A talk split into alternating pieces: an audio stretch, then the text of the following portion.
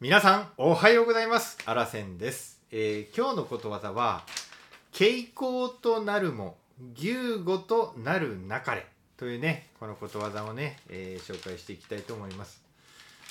ちょっと余談ですけれどこれ結構いい感じで書けてません？うんなんかだいぶ学ってきたななんてね、まあ、僕ちょっと実は初夏を目指しているんですけれども毎日ねこのサムネイルも見ていただいてねうん。センチュリーも成長してるかどうかいうのもね確かめてもらったら嬉しいなって思ってます。すいません。超余談になりました、えー今日もですね初めにことわざの意味そしてことわざの豆知識そしてね、えー、アラセンからのコメントそして最後に、えー、ことわざの使い方をで紹介して終わりたいと思います、まあ、この番組はあなたにことわざを毎朝一つ紹介する番組になっております。最後まで聞いていただきましてねあこれ参考になるなーなんて思ったらぜひね登録ボタンを押していただいてあなたのながら聞きの番組の一つにこのあらせんの番組を一つ入れていただけたらなと思ってますのでどうぞよろしくお願いいたします。はい。それでは、えー傾向となるも牛語となるなかれの、えー意味から紹介していきたいと思います。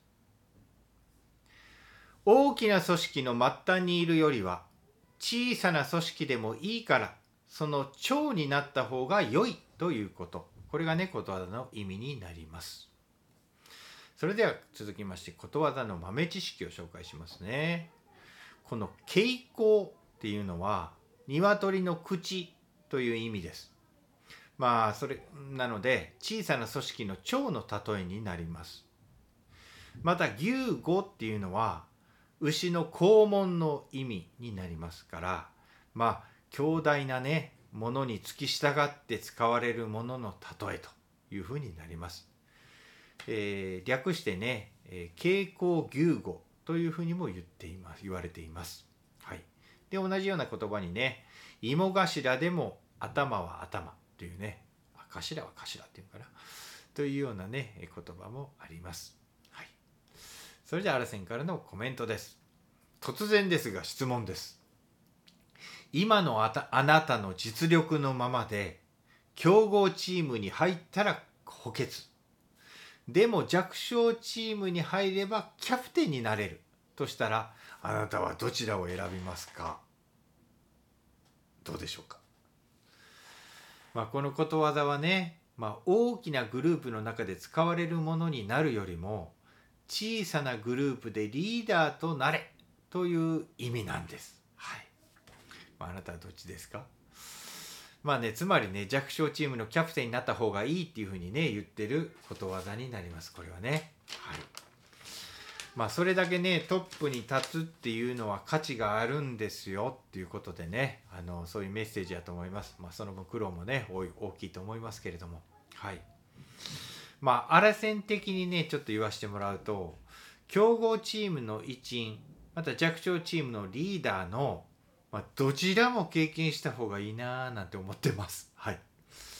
食いしん坊というか欲張りいうかね、そういうところはありますんでね。まあ、アラセンはね、これまでね、まあ、会社や学校、またあの教育委員会でもあの組織の一員としてね、働いてきました。まあ、生きてきた経験もありますし、またね、サークルやグループをね、自らちょっとね、いろんな結成しましてね、あのリーダーとしてね、活動してきたという経験もあります。まあ、今もしております。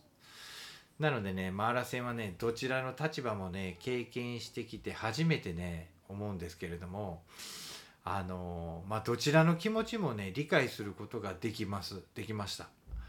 まあ、だからね、経験できる機会があるんやったらね、もうどっちも経験した方がいいなっていうふうにね、まあ、そういう生き方をお勧めします。うん、その方が人生豊かになるんじゃないかななんて思っております。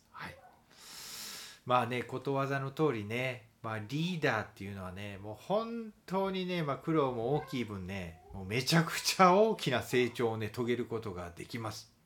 うん。このことわざを参考にね、ぜひリーダーもね、経験していただきたいなぁなんて思っております。頑張って。はい。ということで、それじゃあ最後にね、使い方を紹介して終わりたいと思います。9! なあなあなあ、京子のお父さんって社長さんなんでしょ？うん。なんか大きな会社を辞めて、自分で会社作られたみたいやで。へえ、そうなんや。傾向となるも牛語となるなかれやなじゃんじゃんということでね、まあ、こんな感じで使っていただけたらどうかななんて思っております。はい。今日もね最後まで聞いていただきましてありがとうございました。どうですか？初めてこれ聞いていただいた方。ちょっとはなんかお参考になるななんて思ってもらいましたかね？はい。はい。あのー、はい。新手はね。ちょっと一つ毎日ねよしこのことわざでいこうっていうのを決めてもう本をねもう何種類も読んでちょっとかき集めてあこの情報いいなっていうのをピックアップして紹介させてもらってます。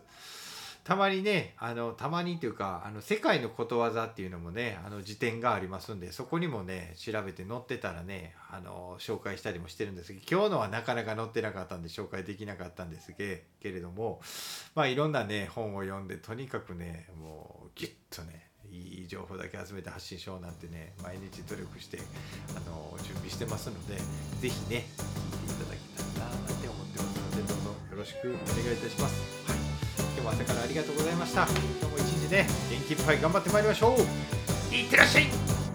目の前のあの人の大切なあの人の心に火をつけて励まそうと思うのならあなたが燃えればいい。